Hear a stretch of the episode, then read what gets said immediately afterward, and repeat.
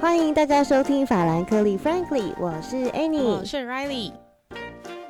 节目开始前，麻烦大家帮我们订阅。如果你喜欢我们的节目，请给五星好评，还有留言跟我们分享。我们的节目在 Apple Podcast、Spotify、Google Podcast 还有 YouTube 都找得到哦。好哦，我跟你说，我前几天就是看了一个新闻，嗯，然后那新闻其实有一点点过时了，就只是就是乱看的时候不小心看到的。然后呢，那个新闻就让我想到了这个故事。然后我现在要讲这个故事呢，就是我现在要开始讲述这件这件事情。那这是亲身哦，我们今天没有要闲聊，你要直接说。没有，这是闲聊的部分，就是它是我发生我亲身身上发生的事情。然后呢，我现在讲的这个故事的时候，你你自己克制一点，就是不要乱讲话，因为这家公司会告人。对，你自己抓一下那个诽谤罪跟公然侮辱罪的界限。我洗耳恭听，来来来，就是多年前有一天，就我一个朋友，他就突然跟我说：“哎，好久没有见面了，要不要出来吃个饭？”然后我就想说：“啊，好啊，也蛮久没见了，就跟他吃一下饭，这样。”然后那时候我在跟他吃饭的时候，我就问他说：“哎，你最近过得好不好啊？你在做什么工作啊？什么之类的这样。”嗯。然后我每次问他说要做什么工作的时候，他都会支吾其词。他以为你们很久没见，你也不知道。对，我不知道他在干嘛。然后后来他就说：“他就说哦，没关系啦，那个就是不然我我我晚一点再告诉你我在做什么好了。”我说：“你要做什么就很容易啊，你就直接讲啊，我在当医生，我在当律师，我在干嘛？不是很轻松吗？”他就说：“他做什么见不得人的事？”对啊，然后他就跟我说：“哦，没有啦，我在做一个就是。”帮助政府产业转型的工作，然后我那时候听到，我就觉得不是我那时候听到时候，我就觉得很兴奋，因为我超喜欢就是这种很前卫的那种工作。就是一些潮潮的词，对对对，然后我就觉得很屌，什么 AI 大数据啊，数位转型，工业四点零，没 错没错。然后那时候他就说：“好，我我跟你讲，我们找个一个安静的地方，我再好好的告诉你我在做什么。”然后后来我们就去找一个地方就坐下来，然后他还就是给息都准备好纸笔啊什么，就是哦，这就传就喝这样，然后就开始跟我讲，然后他就开始跟我说，就是从什么以前啊，什么台湾的产业啊，怎么样怎样，就像整个像历史一般脉络帮我介绍啊。然后什么 seven，然后最后问你说啊什么的，最后是不是问你说你想创业吗？不是，没有，他没有问我想不想创业。然后反正问到最后，我其实有点忘记，因为他那个他那个他那个话术真的很多。然后他讲到最后的时候，他就只有跟我讲说，反正 anyway，就是最后我听起来感觉很像是他在卖生前契约啊。这跟数位政府那个转型有什么关系？没有，因为他生前契约的内容是说。嗯，他的内容是说，他卖你的就是他会卖你一个 on，，然后跟你有一天归西的时候，他会风风光光的送你上山头，就这样子。他卖你的内容是这个，对。然后呢，他的那个其实他说把产业转型内内容，我其实有点忘记，可是大部分意思是说，呃，你现在买一个可能普通的就是告别式，嗯，可能超二十万。但是你未来现在差不多行情是二十万，可是你可能到未来通膨之后，你可能要办一个最简单、最朴素的，至少要一百万。那你何不就像买保险一样，现在就先买下来，然后等到那个时候你真的条件成就的时候，他就可以用二十万的价钱帮你办一个风风光光的葬礼，这样子。他那时候就是呃签约的时候，就是他会先卖你一个 on。然后那个瓮美其名是说它是个骨灰坛，但那瓮其实还很好用，就那瓮也可以拿来插花，然后逢年过节可以拿来炖乌骨鸡呀，送礼自用都可以啊。就是那个瓮是 老少咸宜，对对对。然后就这样子一个 package 这样，五四万到二十万。你讲到现在，我还是听不出来它转型在哪里。其实我那天听完他讲完，我还是不懂到底转型在哪里，哪里有跟政府转型？对，就是其实我从头到尾都没听懂。然后，可是就这样子敲四万到二十万。如果说你再去介绍下一个人来买的话，你就可以抽佣金，然后佣金就是几千几万都有可能这样子。然后就是你的那个你的那个开枝散叶越来越多之后，你的。嗯，就是呃，薪水会越来越高。他说还他就把他的存折打开给我看。我记得我印象没有错的话，我记得他那个月赚了三十几万，就是有三十几万入账啦。但我不不是很确定说到底是不是真的是他薪资所得这样子。然后就是我那时候听的时候，就是老实讲，就是在他存折打开那一刹那，我心动了。嗯，就像小当家里面那个菜打开，叮，对，然后有一个金光闪出，金光闪闪呢，我就觉得哇，这样就可以赚三十几万，好像蛮轻松的这样。你觉得太耀眼。然后后来呢，就是前几天我看到那个新闻，那新闻就是说那个二审法院，因为就是有人去告他们嘛。然后二审，你刚刚讲他他是属于一家公司，对，他是公司啊，因为他就在卖那个生前契约啊。然后 后来就是那家公司就被告了，嗯，然后那个现在还在告他什么啊？他在告他呃违反多层次传销法，就是意思就是说他认为说他的这种他的这种经营模式就跟老鼠会是一样的。对啊，你就是你就是你虽然是直销，直销也有很多种啊，有有有合法直销跟不合法直销，可是你这种就是属于不合法直销，然后他就告他说你这就是一个老鼠会，然后二审法院有判说他确实就是认认定说他是他这种违呃传销模式是违法的，他就是属于一种老鼠会的吸金的方式这样，然后那时候他们就去查扣他不法所得，查到了八十亿，哈。超爽，超好赚，对不对？就真的是八十亿，八十亿台币，就是真的是八十亿。我真的觉得天哪，是难怪大家都说不要做直销，因为直销几乎都是被上面的人给赚走了，抽抽走。对啊，对啊，对啊。然后后来我就去看了一下，他就说，就是一个就是依照台湾多层次传销法，他去规定说什么样是合法直销，跟什么样是非法直销，它主要的界限。比较是踩在说，呃，如果说你的这个经营的模式主要是以呃贩卖你的商品或服务为主的话，那这个就算是合法的。但是如果你的经营模式主要是以拉下线，你贩卖的是一个梦想的话，就不你贩卖是你未来的那个存折 上面那个金额的话，可是五月天也贩卖梦想了。哦，但他没有商品，我会被骂死。我现在就是不想接话，你知道吗？他有对价啦，他有对价，他他办了一个，他给你梦想之外，他还给你一个对很一颗心扑通扑通的狂跳，很棒的演唱会，然后很好的周边商品什么的，对啊，那个差很多。对我个人也很喜欢去五月天的演唱会。对你现在要赶快拉回来，我完完蛋。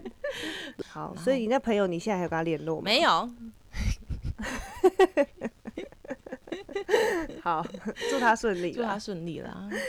对啊，然后祝他顺利。对，然后我就就反正我就是看到这个故事之后，然后就突然让我想到，就是呃所谓的庞氏骗局，他这样子在台湾，他就可以赚到八十亿了。嗯嗯嗯。那他在你看到商机了是不是？对。然后我想说，那就是如果是更搞到更大的话，他到底还可以赚到多少钱？可是你搞到大，你就树大招风，你就被查，你被查，你就会被封掉啊。所以你规模一旦大，你很难继续那个。对啊，所以你要做到就是不被发现啊。好好好，我们先今天是先来案例演练，对不对？然后之后我们就会从透过这些案例演练，找出一些经验法则，然后去从中精就是淬炼出、归纳出一些以后往后可以实际运用的一些。我们要慢慢优化我们的手法，对啊，经 经营的那个方式要慢慢优化。我们这个频道是专门在教大家做一些邪门外道的事嘛？上一次是什么大同案是什么洗钱？没有李李律那个案子是洗钱，对。然后我就很想说，就在再教大家一些方式啊，看可以早一点达到财富自由啊，也是很重要哎。财富自由的话，你就不需要先买那个瓮，因为等你。有需要用到的那一天，你四百万的那个告别式你也付得起？对啊，多少钱你都付得起。你要多风光，你要告诉你多远的那个里的那个邻居说你 k i 啊，这样他都可以听得到。你驾鹤西归。对啊，你只要有钱，多遥远你都可以传播的出去。你没有钱的话，就你们家人自己知道。默默的 say goodbye。好，来，你来，请请来开始今天的故事。好，我今天故事的这主角，他是一个美国人，然后他叫做马多夫，他的英文名字叫 Bernie Madoff，就是，然后他的台湾翻译叫马多夫。嗯嗯，对。然后呢，简称马夫可以。好，简称马夫。然后马夫啊，马多夫他就是搞这个庞氏骗局。嗯，庞氏骗局就是。俗称的老鼠会啦，就一样啊。然后庞氏骗局的意思就是说，就是他拿后面的投资人的钱来去补前面投资人的钱，就这个意思。对，然后呢，他玩到当上纳斯达克的主席，主席呢超强的。然后到时候他被抓的时候，就发现说他总共的收益就是靠这个东西的违法收益超过五百亿美金。哇塞，超好赚的哎！他可以买多少个瓮啊？超好赚的。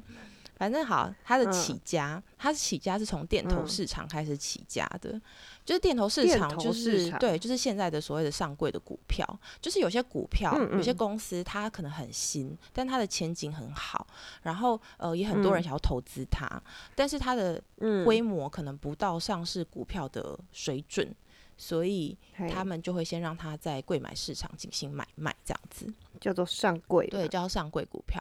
然后呢，这个电投市场啊，在呃，他那个时候就是开始起价的时候是一九六零年代，然后那个时候可能就是电脑也没有像现在这么的普及，所以那个时候你要买卖这些上柜股票，像我们现在就是打开电脑、手机，然后就可以忙下单这样子，但那个时候是没有。电脑这个东西的，所以呢，那个时候可能他们要买卖的话，就要一通就要打电话，就要电话，然后还有一个报价单，然后那个报价单就是所谓的粉红单，就是粉红色，然后就上面就印满这样子琳琅满目的人家公司啊，然后报价多少啊，叭叭叭这样子。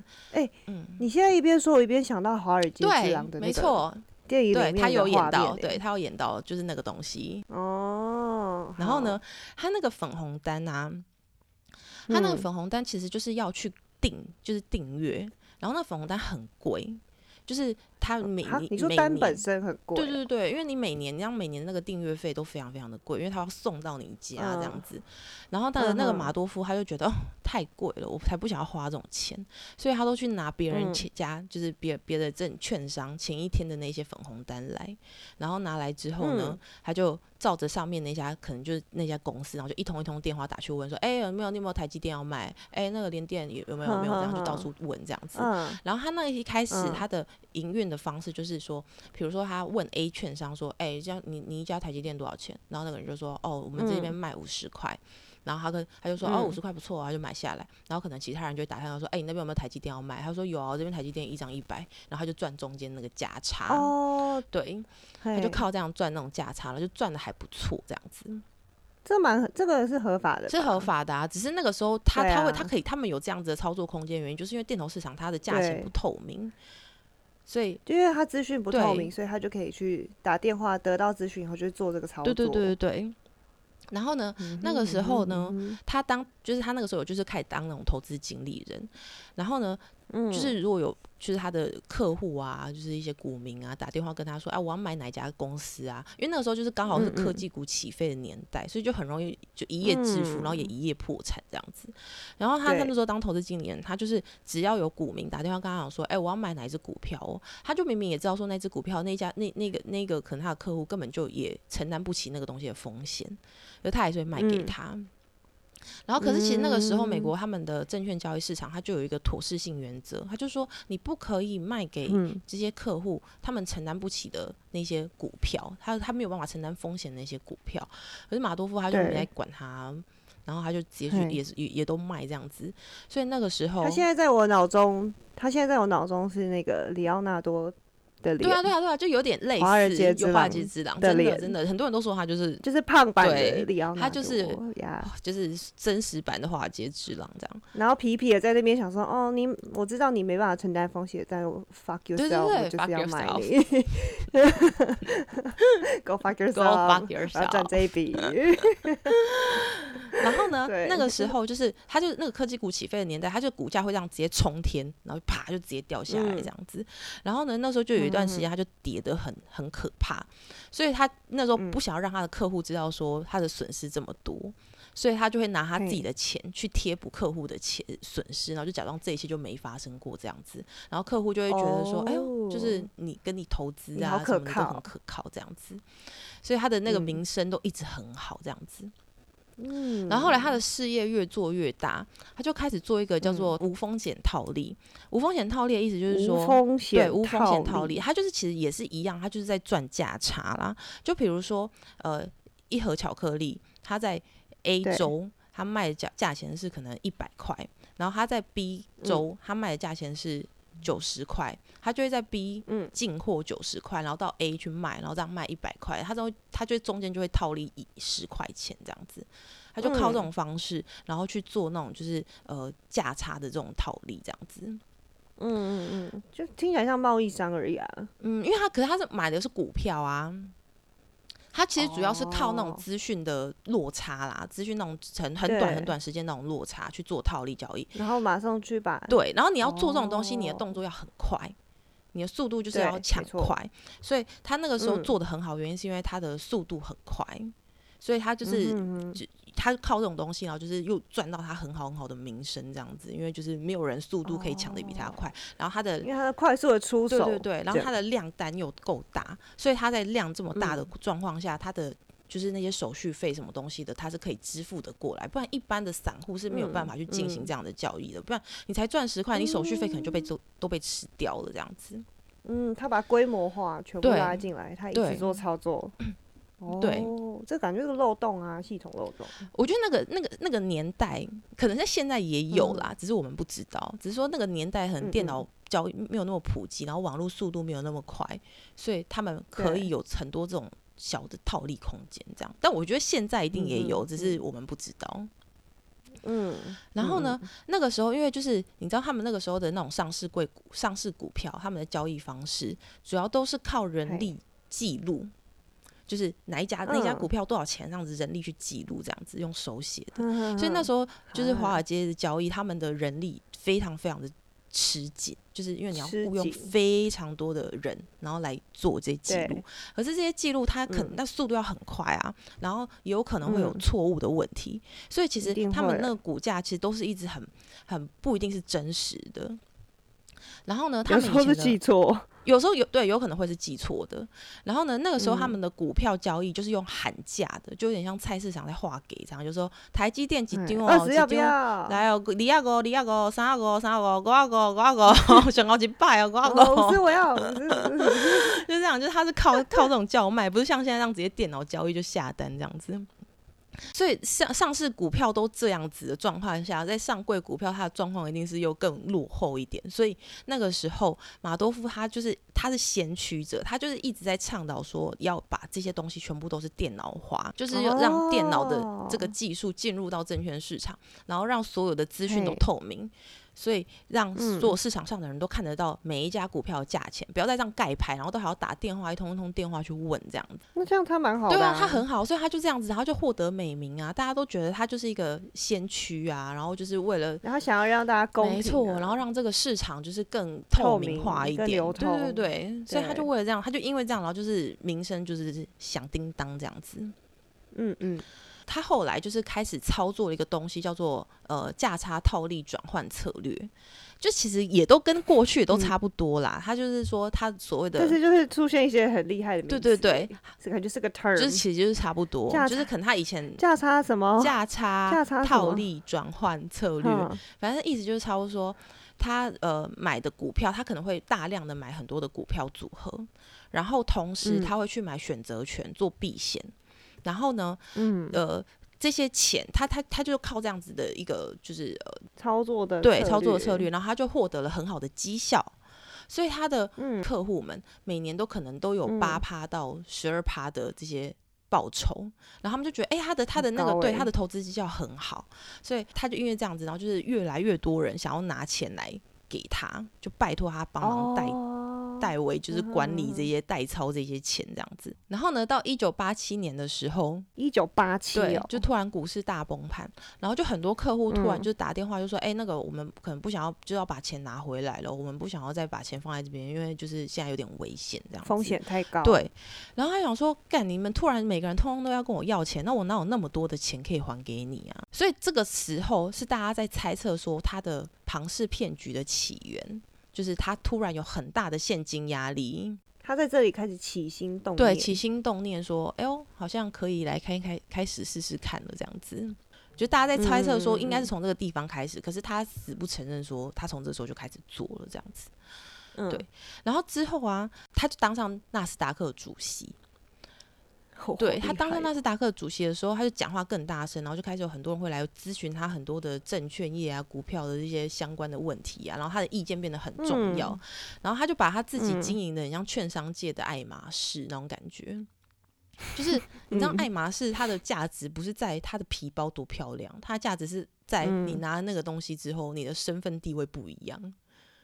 就是可以买到人非常的少，对，所以你有买到，你是要等于你跻身那个最前端的 high class 阶级。所以大家就是觉得说，买到爱马仕就是不只是你的身份地位象征，就是还是代表就是说你这个人就是很有很有办法，你有一些就是。小道，你有很好的人脉，你有很好的人脉，high class 的里面的人去去认可。对，然后爱马仕呢，你要买一个可能六十万的爱马仕，你可能要拿买花个一百二十万去配货，你才可以买到一个六十万的爱马仕，就是这样子。就是你的配货是什么？配货就是说，你可能要买一个六十万的铂金包，你必须要再买六十万的其他的商品，总共配起来是一百二十万。对对对，他才会卖给你。就是我有看过一个故事，就是说有一个。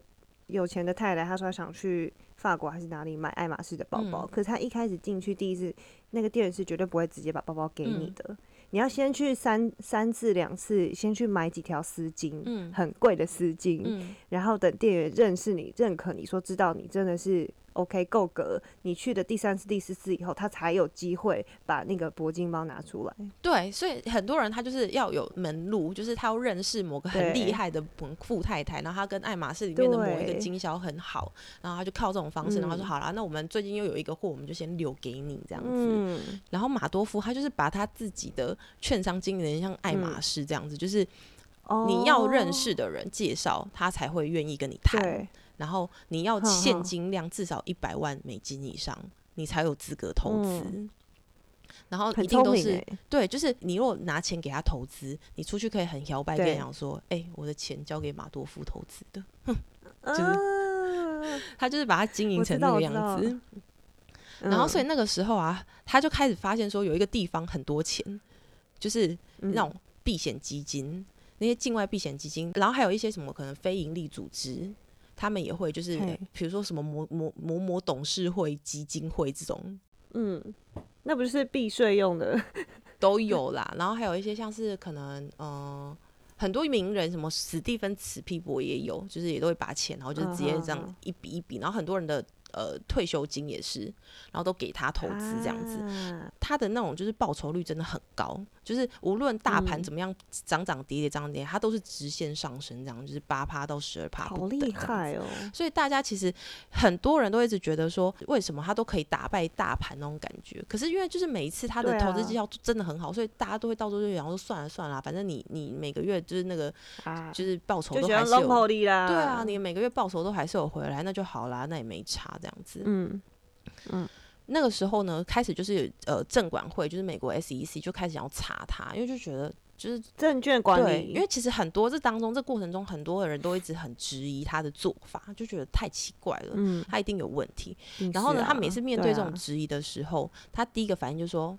那你不爽不要不要投资啊！你你你有疑虑不要好不好？拜托你不要，我们就是我们马，我们不我们不缺你这钱好不好？不要，对，我们爱马仕。对，然后如果有那种就是证券商，就是那种 SEC 那种证证管会的人，就直接来他公司查，然后他就会说，你要查就查清楚哦，尽量查，每一本都拿起来看哦。哎，这边看过了没？这边也要看哦，这样。然后呢，当初他推动证券业电脑化嘛。对。他那个电脑化也帮助他在这场庞氏骗局里面做了一个很大的就是要进，就是那个时候呢，那个电脑他就是如果有人来查的时候，他就会他有一个他有一个部门，就是专门在做帮他做一个假的对账单，然后就是营造出一个好像就是有在交易的那个假象，然后电脑那些资讯什么什么全部通通都有，都看得到哦，然后每天这样子进进出出进出出，可是那些全部通通都是假的。就他们去设计出一个城市，然后可以去跑出那些东西来，这样子。所以他们每次为什么他要弄假的？因为他就没有在，他没有在投资啊，他就是靠后面的人，就是他就搞一搞，他在搞就是个庞氏骗局，就是他就是拿后面的这些新进投资人的钱来补前面这些。所以，所以你说他绩效很好，每一个每一年都是八趴以上。对啊，那个是他自己做出来的数字哦。那是他做出来的数字啊，因为那些钱全部都是后面投资人进来的钱啊，然后他就每个月八趴十趴这样子一步这样分给你啊，所以那个人就一直觉得哇，你投资绩效很好，然后他们都以为说他就是靠他那个什么很复杂什么股票投资选择权避险，然后搞到就是可以每个月的那个就是投资绩效都这么好这样，可是就根本根本就不是啊，他就是拿后面投资人的人钱在补你而已。然后那个时候呢，然后呢，如果说有人说。我们真的觉得，就是你那个 怎么怪怪的，就是为什么你们你的绩效永远都都直线上升这样子，不合理。对，然后他就会拿钱去塞那个人的嘴，他就会说没关系啊，就是这个月的那个报酬给你啊，你看几万块应该马上就有了，这样，就是他就会拿钱去塞那个人嘴，然后通常那个人被塞嘴之后，他说嗯。钱呢？好吃好吃，么么么，好吃好吃，他就闭嘴。那不知道吃完就忘记了，吃完就忘记，好吃好吃。所以就一直一直有头，一直有质疑的声浪出来。可是就是他都一直都可以都可以逃过这些质疑的声浪，这样子。然后后来亚康的时候是什么？你知道吗？他亚康说他在二零零八年那个时候不是一个金融海啸嘛？对，突然一个金融海啸，然后那时候大家都觉得。就是真的是不行那个太可怕了，不想要再把钱就是。这就是那个嘛，嗯，那个潮水退了就知道谁没有穿裤。真的就是没错没错，就是这个意思。对对对。然后那个时候呢，他就很多人想要把钱拿回来，可是他就他他他没有那么多钱啊，他一直以来就是拿后面人在钱在贴补前面的人钱啊，他哪有那么多的钱？嗯。所以那时候他就宣告破产了，然后呢，他还叫他的两个儿子去告发他。啊？对。怎么操作？为什么？因为他想要让他的家人，就是可以跟他的搞的这个骗局撇清关系。哦，就都是我的错，对他们没有关系，全部都怪我。我儿子很无辜，对对对虽然他女朋友二十个开跑车，他没有他的小孩子好像真的不知道到底到底有多少人知道，真的到现在都没有人知道。但是大家都推测说，他儿子应该是真的不知道。他的他虽然儿子都在他的公司里面上班，以他们对他儿子的了解，他儿子应该是真的不知道这件事情。嗯，然后最后他那个时候被抓的时候，只有已经七十岁了。然后呢，但他还是被判刑了一百五十年。啊，对他还是被判刑一百五十年。然后他进去，他进去关的时候啊，他在里面关嘛，他就开始做起了一个生意，就是。啊，继续，对他继续做生意哦，这是生意人。监狱里面超多生意可以做。哎，他真的很强哎，你知道吗？他他就是去那个福利社，然后他把福利社里面的巧克力通通都买断，然后买断之后，就是其他受刑人他们要买巧克力，就只好跟他买这样，他就开始做起巧克力垄断巧克力的生意，这样。垄断，不觉得超强吗？他在外面庞搞庞氏骗局，他进去里面垄断巧克力，里面继续。有钱人想的真的跟你不一样哎，超强的。可是为什么限监狱里面没有限购？应该要限购配额啊，就像那个监狱不是烟他们会限购啊，还是我们帮他写信去美国监狱建议说你们应该要限购巧克力？没有，我觉得那些狱卒还是什么典狱长一定有跟他就是谈好，有些人跟我们想的不一样，他全部关系他都会打 点，关系都打点好。对对对对，因为他在里面地位很高，对，他在里面过得很爽，没有很爽，就是他过得很很风光，因为他在里面地位很高，对。然后呢？最后大家就去访问他，说他就说，他就说，你们那些拿钱给我投资的那些避险基金的投资人，那些银行家，因为很多银行都拿钱给他投资，对。然后你们这些大型的这些投资人，你们怎么可能都不知道？你们你们来投资我的时候，你们怎么可能都不知道这样子怪怪的？你们长期都在这些财金融业里面打滚的人，所以代表是什么？装睡的人叫不对啊，对啊，代表什么？代表是你们也贪心啊，对不对？大家都都贪心啊！大家都贪心，大家都是共犯啊！哪有是我一个人的错而已？他就这样讲，然后我觉得他这讲这句话也有道理。对他讲这句话很靠背，因为靠背的点就是在于你还不知道怎么反驳他。对啊，对啊，讲的有道理啊！因为我就不信，就是你说那些避险基金里面的银行的银行家，他们。去把这个钱交给他马多夫的时候，这些一定也是赚的盆满钵满的。对啊，对啊，跑车游艇样样有。对啊，对啊，所以美食美酒一样不缺。没错，没错。对啊，大家都是共犯结构啊。对，所以就是马多夫他整个骗局就差不多是这个样子。对啊，所以他主要的经济来源，就是他主要的那个金流的来源，就是从。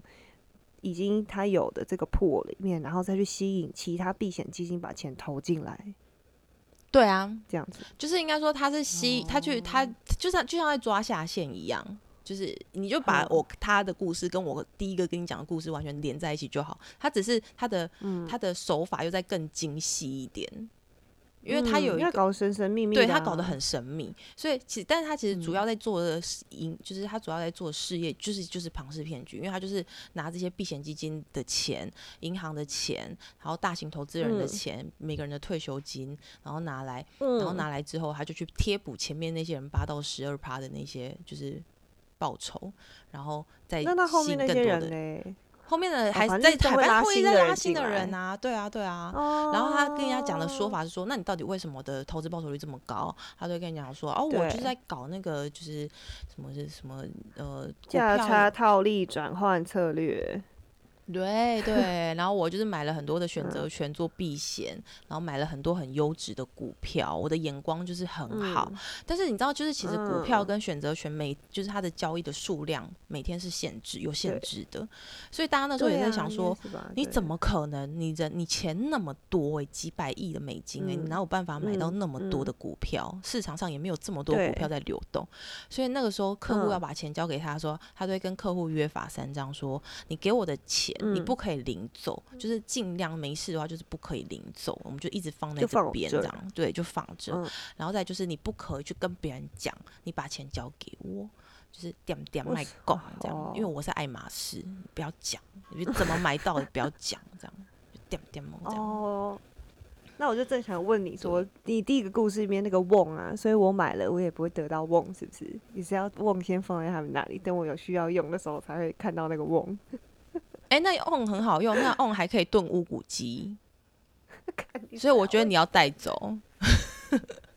你说买的当下直接面交点货这样子，对，要带回去，逢年过节的时候可以拿一顿乌骨鸡。逢年过节就炖那个汤，然后跟亲朋好友说：“我这四万块的瓮炖出来的特别好喝，你会喝到西方极乐世界的味道，特香。” 啊！你们等一下把它洗干净，因为哪天我归西的时候，这个是我的骨灰坛。对对对，那样的油油哎，我待的不舒服。我这样子放进去很不舒服。对对对，还是要那个打扫干净。就是差不多。哎，那他现在就还在监狱？他今年一直还在拼假释啊。他今年还在拼假释，一百五十年哪能假释？对啊，可是因为他身体不不好啦，他年纪很大了，所以他还在拼假释。然后就是那个法官都不敢不敢放他出来，因为就是太多人想要追杀他。啊，他其实被放出来应该会被杀爆。对啊，就是他没有人被他骗钱的有钱人，一定会就雇佣很多 可以泄恨的。对啊，没有没有人敢他不敢把他放出来啊。哎，所以马多夫是不是现代罗宾汉？因为他应该骗了很多有钱人的钱，对不对？所以他其实在帮大家，就是仇富，是这样吗？可是，可是他拿的，他能拿拿的那些钱，都就是你在追本溯源的人，就是我们这些人啊。比如说银行的钱，避险基金，银行金是我们这些小老百姓，银行的钱也是我们这些小老百姓啊。很多人的退休金，他们拿去组成一个共同基金。那些人，你的源头也是那些辛苦赚钱一辈子的那些人，他们的退休金啊。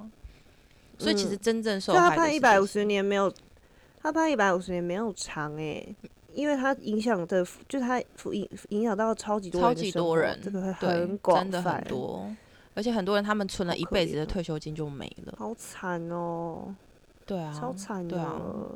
天呐！所以我觉得就是法官也是考量到这样子，所以就是一直不不敢把他放出来，因为他走在路上就会有风险吧？走在路上随便一个人都可以杀他，我觉得一定很多人想杀他。对啊，而且五百亿耶，五百亿真的很可怕。美金？哎，我想问一下，你说台湾有一个多层次传销法，它是一个专法，它是个专法。我自己觉得，我自己觉得，你不可以只单看表面上说啊，我有卖商品给你，就代表说，对啊，这样就不算直，不算是呃搞老鼠会或什么。我觉得你主要还是要去听他的话术，他跟你讲话的那个内容，到底是他他主要是靠什么东西在经营他的这个事业？对啊，哎，做这个真的很容易做到朋友都没有，哎，真的，我觉得做这风险很大。你有可能赚大钱，可是我觉得赚得到钱的人就真的是上面那些人啊，就是马多夫啊，还有那个我说那个被抓的那一个负责人。可是我觉得真的下线能够赚到钱，可能只有零点零点几 per percent 而已吧。可是不一定啦，看产品啦，看你自己。因为因为马多夫他们是做金融金融业啊，那种就是看不到摸不到的东西。对，那如果是有产品，我觉得。可能没有那么没有那么难卖，极端的情况。有可能，对对对对，主要还是产品东内容要好啦，不要靠这种方式靠话术在卖东西。我觉得人生活还是要点良心啦。他们也没有没良心啦，只是说就是我觉得主要不是，我觉得这是相对的耶，因为你看那种在饮料店打工或者在餐厅打工，他们就是真的在端盘子，然后再帮你做饮料，然后他们就领他们的时薪，他们就是。认真，或者你看做工的人，他们就真的是每天出自己的劳力、跟体力、跟专业去赚到他们应得的钱。那相对来说，你做一些话术，然后去赚那个价差，我真的觉得天地良心。就是对，就是你你，我说我，我又说主要还是要你的商品啦，主要还是商品的东西要好，那就是民众自然会买单。那你不要就是只是靠话术想要去卖东西，我觉得这。你们卖不久啊，你卖一组，人家用完之后觉得不好用了，他可能就不会再回购。但你商品好，即便可能价钱贵一点点，人家还是会愿意再买单的。对啊，所以说大家就是应该要把比较多的精力花在你做的产品跟服务的内容本身，对，不要就是花很多钱养一养一堆行销小兵。没错，你这个东西跟多层次传销法，你不要在那边。我要做总结了。我说你这东西，你刚刚的说法跟多层次传销法立法目的是一样的。对，好好好好，我结束了，结束了，不说了。好，这集到此为止，我们不要再让他讲话，因为 Annie 会越讲越可怕。好，我会被告，你会被告死。我不想要为了你跑，还要请假跑法院，我觉得很烦。好，好，我闭闭，我闭闭。好，这一期到此为止，谢谢大家。好，拜拜，谢谢大家，拜拜。